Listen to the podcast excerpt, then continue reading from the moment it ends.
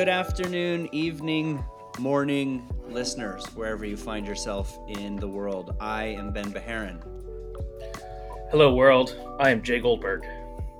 This is episode 27 of The Circuit. We're recording Wednesday, August 2nd. Apologize for the delays. This has been a heavy travel couple of weeks for uh, Jay and I, but the timing fits for some earnings to discuss, which actually speak to some fairly fascinating macro trends uh, in the semiconductor industry. One of them being one we talked about, I don't remember how many episodes ago, um, about how cyclical the semiconductor market can be, which you kind of have to empathize. And I'm just throwing this out there because semiconductor companies aren't necessarily ones that get subscription revenue. They don't. They don't necessarily always have the most predictable revenue streams. They can see big pops, as we saw with NVIDIA, but unlike software companies or others, which are a lot easier to model future forward, there is this beast of cyclicality. And as we look at a couple of earnings calls that we'll talk about today, it really does show up that essentially, and I don't know, Jay, if this is not common or or uncommon, but we kind of have a couple of very big industries all spending downward or slowing spending at the same time. And that is whether that's been for a few quarters or that's a long-term trend. I call it now this this beast of cyclicality is hitting as we see hyperscalers slowing spending. The PC market is uh, a real hot mess. Some would call it a dumpster fire, and is going to continue to be for for this year. And the smartphone market is drastically down.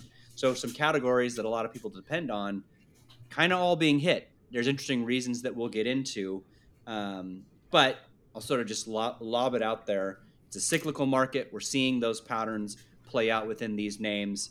Um, on top of that, where what are some other observations, Jay?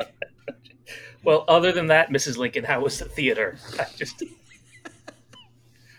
so yeah, you certainly laid out a pretty bleak landscape. It doesn't help that the market is off today for macro reasons, um, but I, I think we didn't plan it this way. I am, but I am glad that we were forced to delay this a little bit because it got us a chance to listen to the three big earnings calls. Right, Intel was last week, AMD was yesterday, today was Qualcomm, and none of the results were super exciting or inspiring, but there was good and bad in all of them, and a lot of interesting takeaways for the broader industry.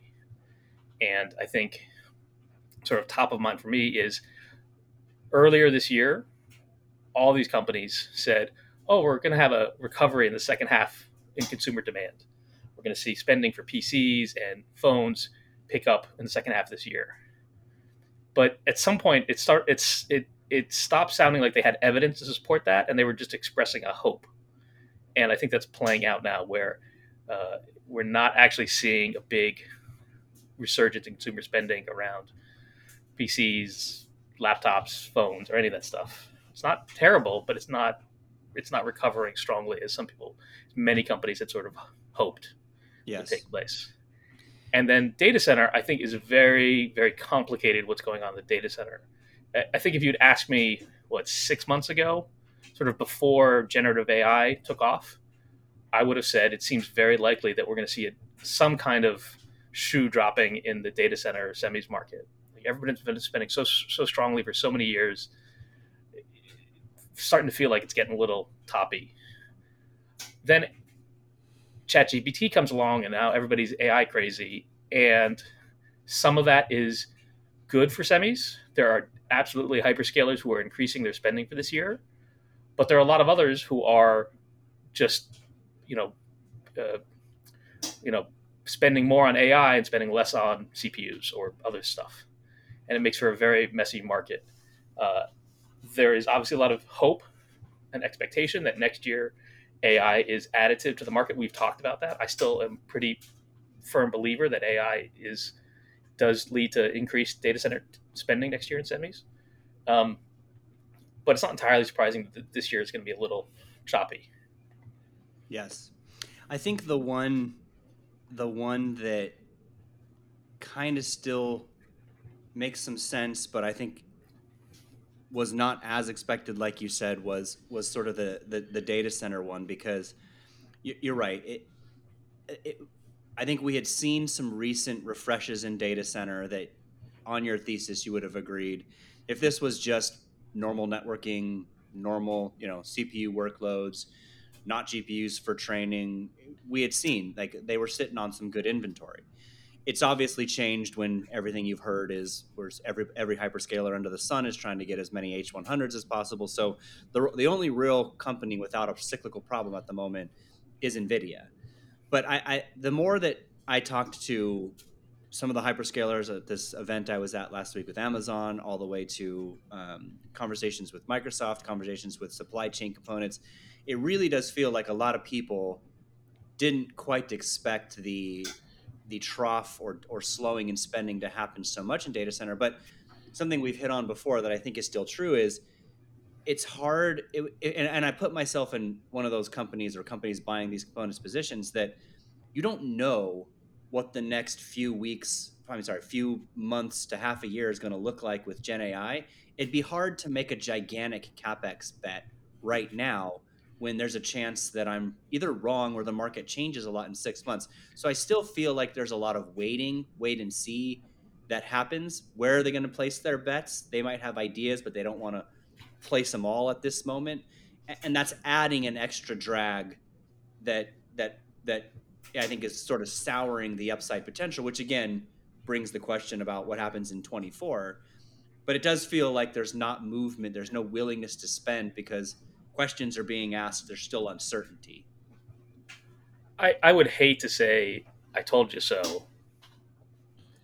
I hate when people say that, but that's not going to stop me because I'm fairly certain I've made the point of more than once on this podcast that we don't know what all this generative AI is going to be used for.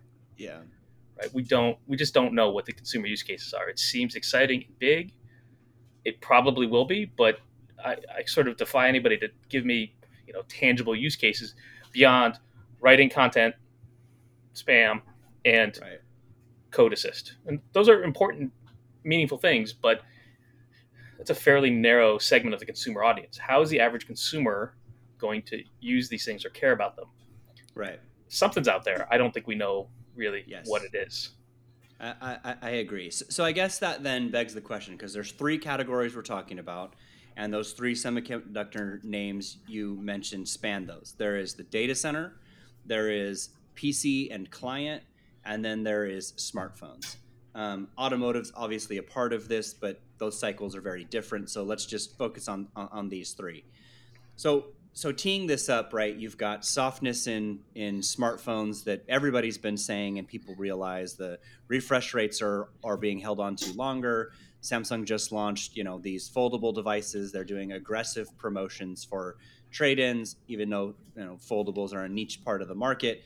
Everybody's you know trying to bring things to market that increase appetite. Apple obviously has a Q4. I'm sure their assumptions are it's a normal Q4 like other Q4s. This might be right or wrong, but essentially that's that's the playbook that they use. Um, but it's clear that there's softness China's recovery has taken some time. I, you might know more about kind of the macro issues there, but constant hearing about uh, challenges in China. So you've just got a really bad year for smartphones, right? So let's let's just sort of start there. It's soft. If you know something about China, I've heard this pretty regularly. The recovery has has not been fast. I think a lot of it's dependent on on China. Um, but let's talk smartphone softness. What, what other context you have there? So I, I'm I'm convinced that this whole idea that there's going to be this that there was going to be a big resurgence in China spending uh, came from New York City, from Wall Street, more much more so than it did from Beijing or Guangzhou or Shanghai, right? It, it's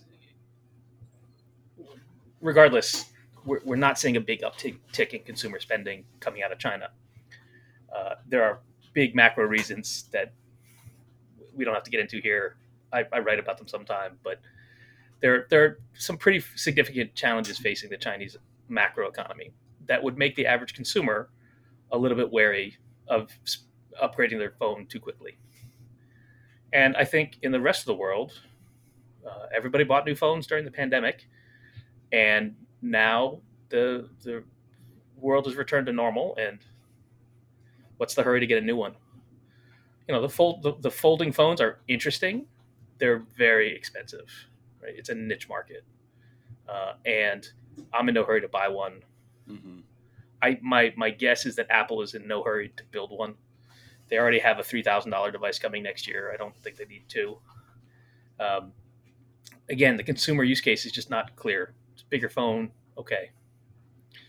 Uh, maybe someday, but it's not. It's not a category. So, so why am I going to go buy a new phone? I think there's a, a bigger problem in the smartphone market, and we saw that in Qualcomm's earnings tonight. Is the the smartphone market is X growth, right? It's it's going to grow like GDP, and that's not exciting. It's you know it's still huge business and it's important, but it's not exciting, and there's no reason. I mean, just think about it from you, the average consumer. Why are you going to buy a new phone today? There's no there's no hurry. Like I, am you know I, I have this, I'm on that upgrade plan for the iPhone, so I get a new one every year. I'm not sure I'm going to take the new one because it takes two days to transfer all my data. But there's just, like there's nothing really compelling. Maybe Apple will have something spectacular, and I'll rush to get it. But absent that, what's the exciting reason to buy a new phone? I don't. I can't think of any. Right? It's just yeah. this year's phone is a little bit better than last year's phone. So maybe I'll get it. Maybe I won't.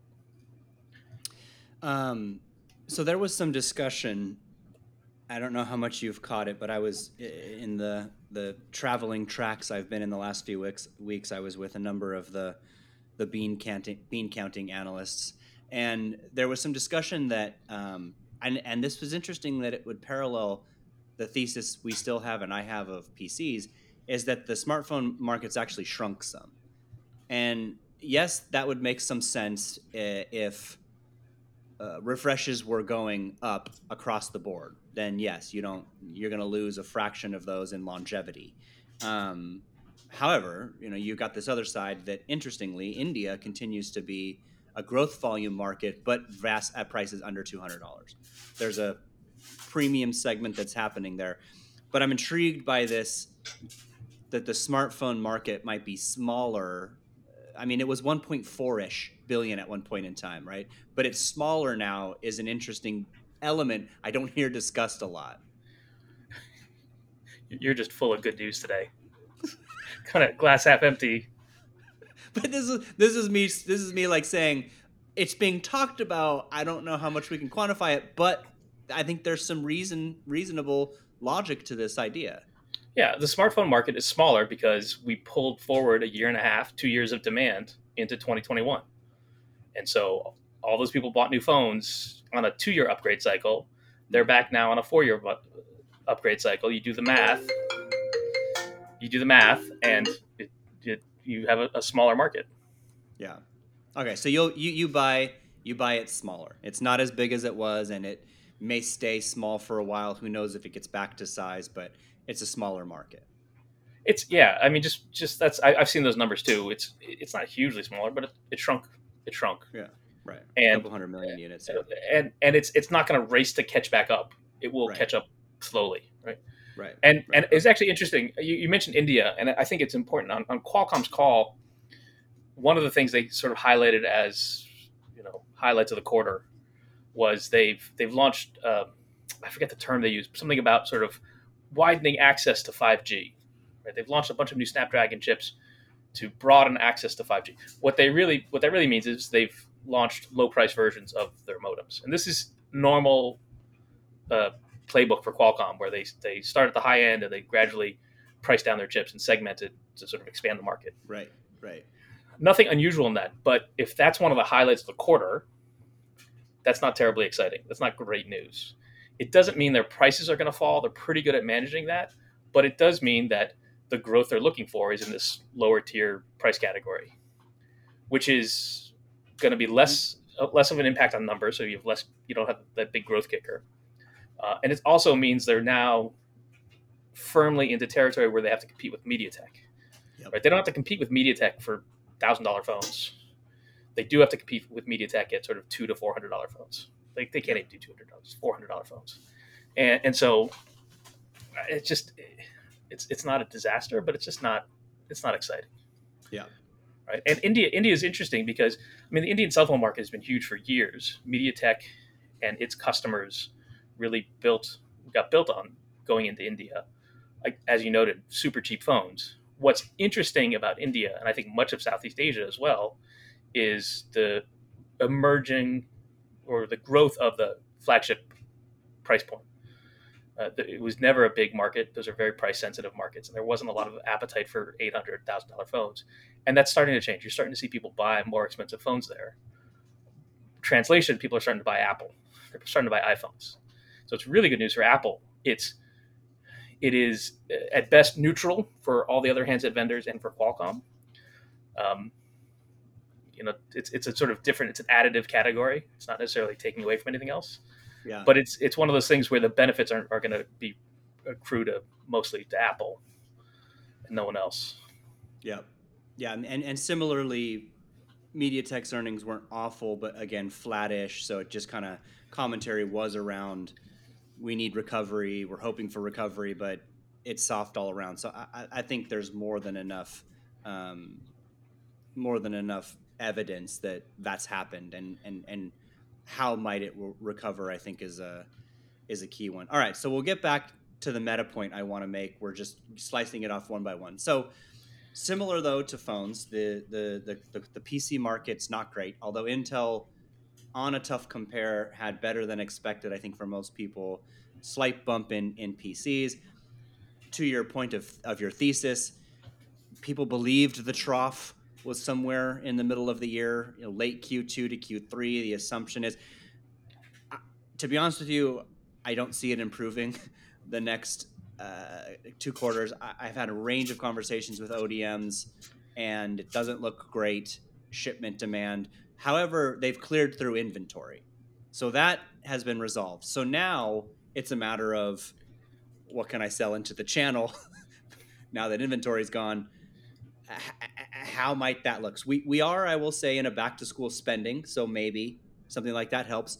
I don't think it saves the year. I think it's still a hot mess of a PC year, but PC is down, staying down, depressed for this year. I think you'll continue to see that reflect in in AMD and Intel's um, earnings going forward. Yeah, I, so one, I the the the trends in PC seem very similar to smartphones, where you yes. had that big big demand pull forward in 2021. Yes. Now we're paying the price for that. Uh, I think you're you're you are we are also seeing a similar dynamic with more and more of the value accruing to Apple mm. in this category, and I think that's a, a something we don't talk about hmm. much. Mm. Uh, it's just background noise, but I think it's very true that the the price gap between Apple and everyone else is growing, which means they're collecting a lot more of the profits. And again, I'm not sure why anybody's going to be in a hurry to buy a, a PC this this year. Yes, agreed. Um, okay, so I have a I have a point to get that we're building to my my grand thesis. All right. Yeah. So then we talked a little bit about data center. Do we do we think it stays that same way like through this year?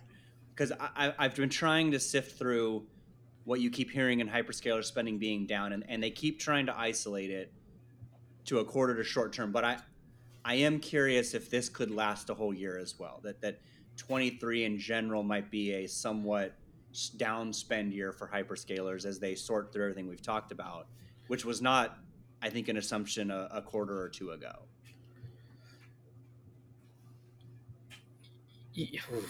Yeah, I, I mean, the data center is so many moving parts right now. Um, but memory's off. I mean, like memory's abysmal. You've got you know i hadn't even seen good in networking. So it's kind of like it feels like it's a lot. Like it's it's holistic to data center spending is down. I, I, I don't know. I think there are categories where spending is up. Like certain categories of memory are doing really well.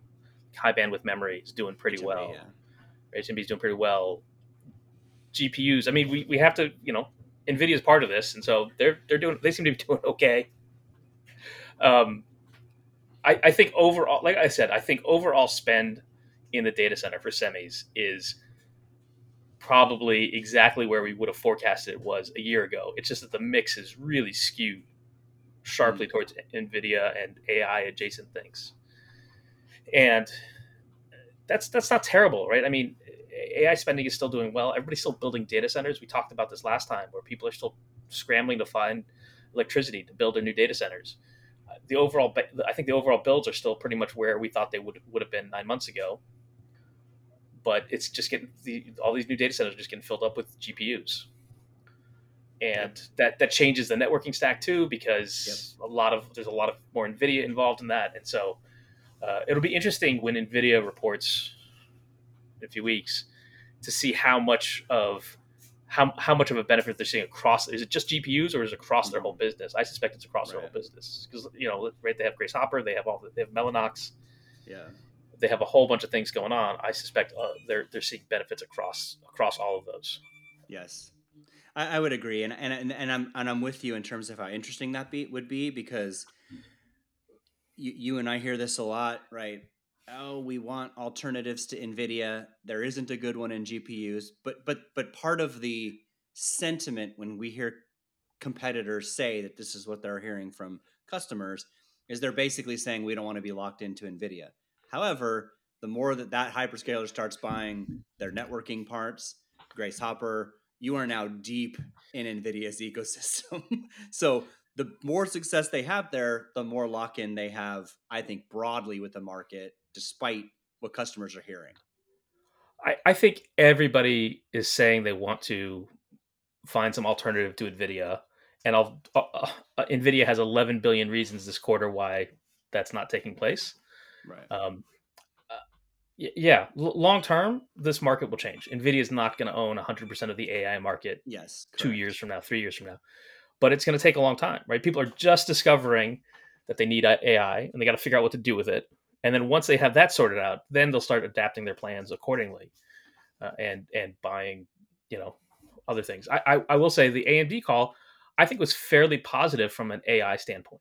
Right, they yes, have a lot of traction in getting people to demo their M, M series uh, M3, GPUs. 300, yeah, 300, right? 300, right. And I think it, it, would be. I don't know if people did this, but I, it's unreasonable to expect like that product got announced what a month ago, two months ago, and yeah. it, it's not going to be in in revenue yes. until the end of the year.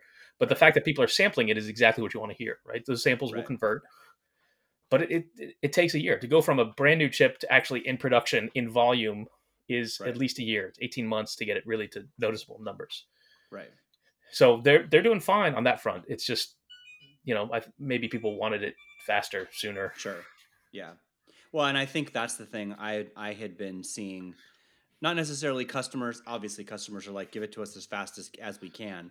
But the, a lot of the pressure from investors felt like a very short term make money on AI now. And you're like, this is going to take some time. Like, it's not an immediate demand, but like, that's what they were saying. When are you to make money from this? When are you to make money from this? Because they want to see those incremental dollars. And you're right, it's an unreasonable expectation. But yeah, I think AMD saying, guiding to we're seeing real customer demand and having a lot of customer conversations for MI300X for next year says two things. It says one, we are going to see a bump in training or in inference like we've been talking about because that's an inference part. So you will be able to see dollar values go to inference.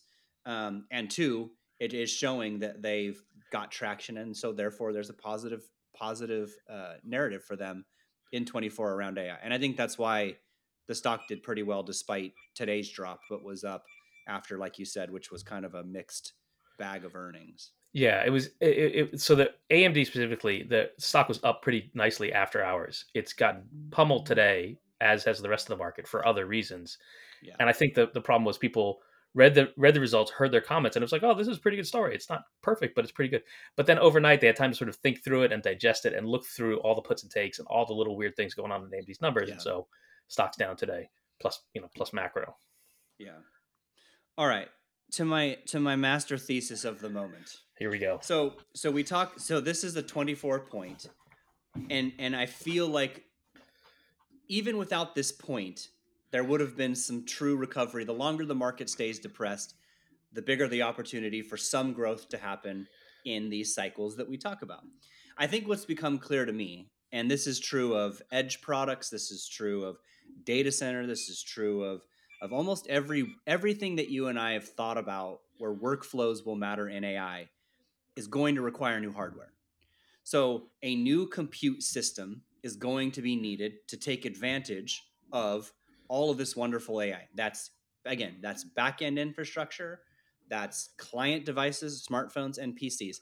So, so the question then for me about this recovery is: Is there a timeline where the use cases, meaning that the software on our phones, the the AI capabilities of our phones, the AI capabilities of our PCs, the AI all being fueled by the cloud, somewhere lands next year that then kicks a cycle, a new cycle of refresh of devices. Because if that if that can happen, and I think that's those those things are necessary, but if that can happen next year, then I think there's a lot of positivity for this. Again, all based on all this wonderful stuff in AI requires new hardware, and when those two things collide in end use cases, I think we'll see this cycle ramp. I might quibble on timing, but I I think I agree with you. Let's assume that we start to figure out some really compelling consumer use cases for generative AI. Mm-hmm. And suddenly this starts to look really interesting for consumers. Or, or maybe it just takes a little bit longer and it just gradually builds up. People find more and more mm-hmm. ways to use ChatGPT or whatever. Absolutely, that's going to require increases in hardware across the board, right? And it's I think that is going to happen no matter what in the data center. I think probably next year. The consumer side depends a little bit more on these use cases, but if consumers start to really use this stuff, I think having the ability to do inference, AI inference on your device is going to be critically important. I don't think generative AI works economically unless we can mm-hmm. offload half that half those workloads into the edge where into the devices so that the hyperscalers don't have to foot the entire bill themselves mm-hmm. they let you pay for it um, and and that's going to be really good for for phones and for pcs I, am I'm, I'm hesitating a little bit on phones because i'm not sure it's it's still very unclear to me how if qualcomm can actually make money off of what they can do in ai but i think it, it will at, at the very least if it, if it's interesting to consumers, it will spark an upgrade cycle, which will help everybody's numbers at some point. Right. No, you know, I, I mean, what, one of the things that AMD announced was that they now have their their next line of client CPUs have uh, NPU blocks, neural blocks built into the device, right? And I think that's you know I think they're the first. I think they're ahead of Intel to do that, and, and that's pretty interesting, right? Apple, of course, has had neural blocks in their M series for you know since M1 started. Uh, this is you know AMD is now trying to be competitive with that, and I think if consumers get to the point where they care about generative AI, they'll start appreciating that and looking for laptops that have those yep features. so I'll add two things to that. I totally agree with you on phones. I think that's going to be a tricky one. I think the timing question is a relevant one. I know we will see some things next year that land the use case on computers. The question's going to be how truly interesting is it or how compelling do does that lead to the market? But but I want to make a point on what you said because this goes back to Qual- to Qualcomm. Um, Qualcomm has historically you know they make a PC part. Most people forget about this today, but it's it's they make a PC part. The uh, the the Qualcomm 8cx Gen whatever. I have. I didn't forget. I just didn't mention okay. it. You didn't forget to mention. The one thing I will say about that part that is extremely competitive is their NPU. In fact, their NPU is far better than Intel's and AMD's. So for the and it even is on par and in some cases better in terms of overall tops than Apple's. Okay, but it needs software to take advantage of it, right? Just to say I've got an insane number of tops or the most is there. We know they have a part coming for next year to PCs. That this has been said in commentary. Microsoft has acknowledged this. There's stuff coming with this new chip. We'll get details of that later in the fall. But but their potential, I think, in the PC category to showcase what could be possible when you have a ton of tops on device and some software that takes advantage of these interesting features. I'm going to be very curious how the market responds to that. Now, again, I don't think they're going to grab tremendous share day one, but but I'm convinced, exactly like you said, I, I'm convinced that that part, the NPU, is one of the most critical parts of us doing on-device AI, whatever that, all, whatever use cases you and I you and I talk about, and that's a new competitive dynamic because it's not just CPU or GPU performance anymore. We're talking about another another part that starts to get sliced and diced right in terms of transistor budget. But that's the thing that's going to take advantage of the software, whatever software experiences we came up come up with.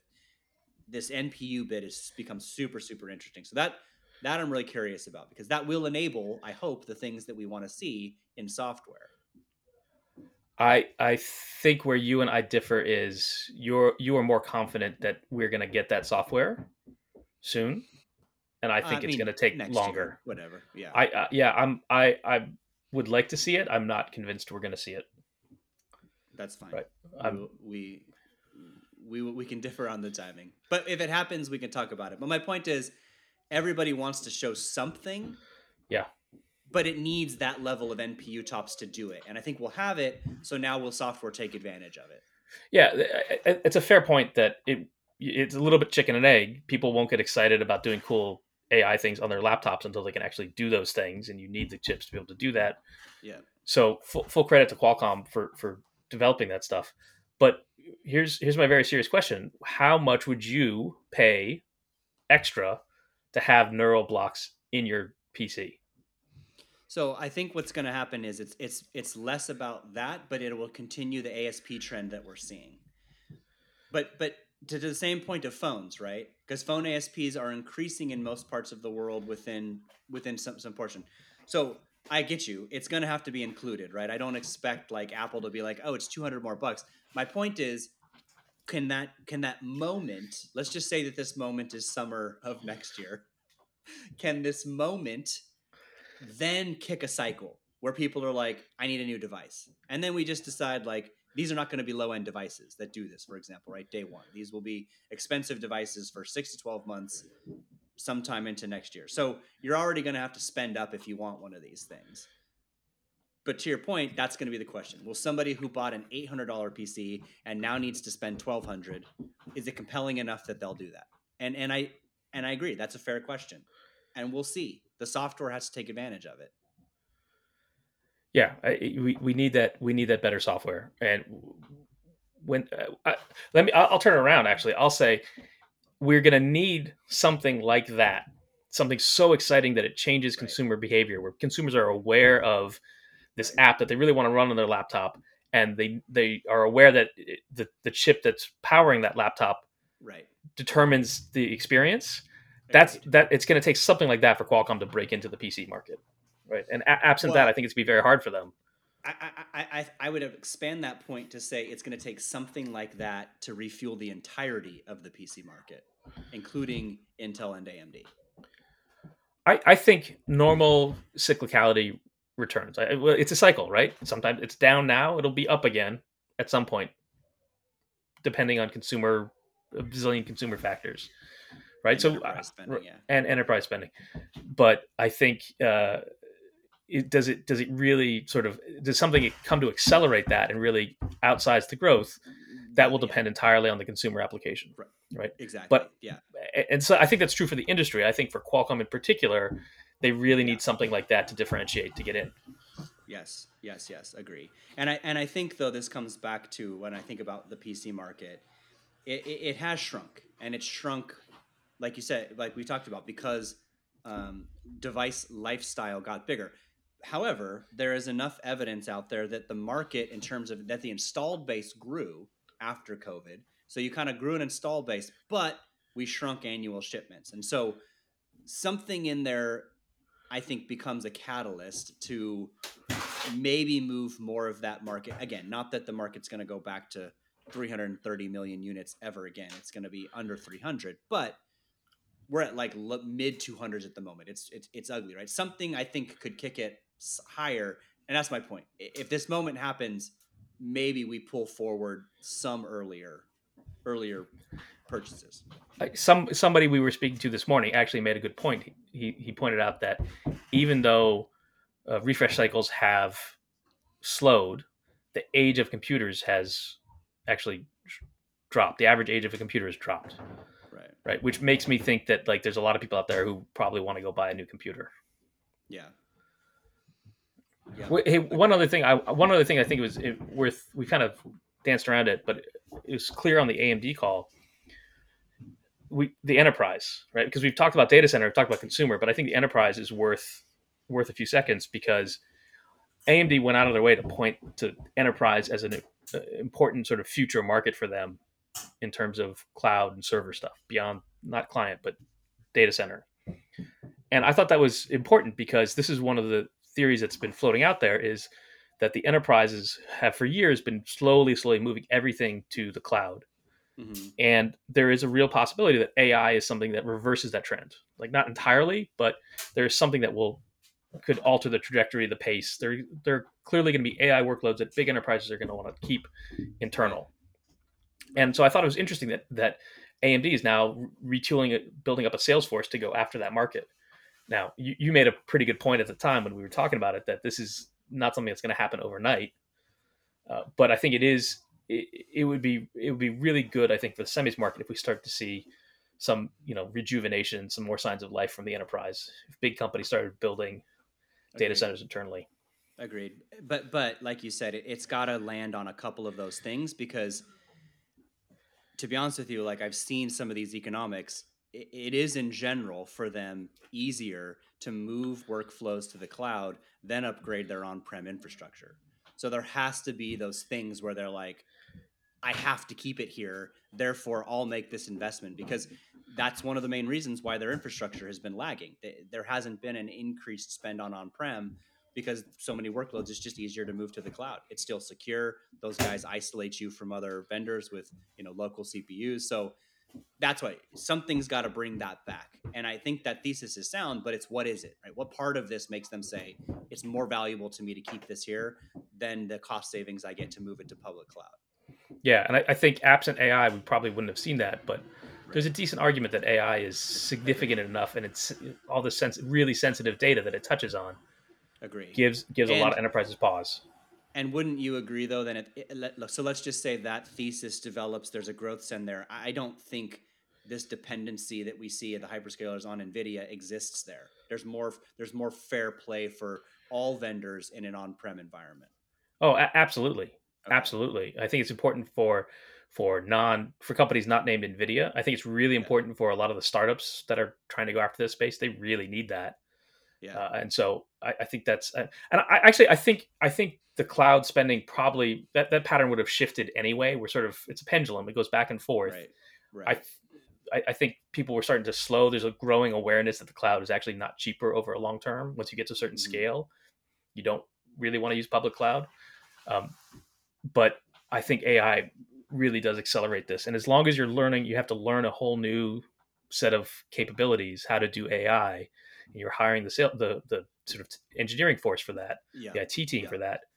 Yeah, you're you're gonna. I, it's it's not clear to me that they're gonna go after Nvidia yes. directly. Yeah. On the other hand, Nvidia does have eight million partners lined up to do right. all this stuff, so yeah, maybe they'll get Definitely. that market too. Maybe, but, but I agree. The on-prem is a sleeper story to keep your eye on. Something could pop there that could change the fortunes of a couple companies. So sleeper story, keep an eye on that. Hopefully that we had a mix of of uh, glass half full and glass half empty today. I did that in total reverse, but but this was a mix of ups and downs. Hopefully everybody got a wide commentary, but uh, we appreciate you listening and we are optimistic. It's just we recognize the cyclicality is a beast. Semis are cyclical. Who'd have thunk so, it? This is cyclical. All right. Thanks for listening, everybody. And until next time, we'll talk to you later. Thank you, everybody. Please click like and subscribe. Tell your friends.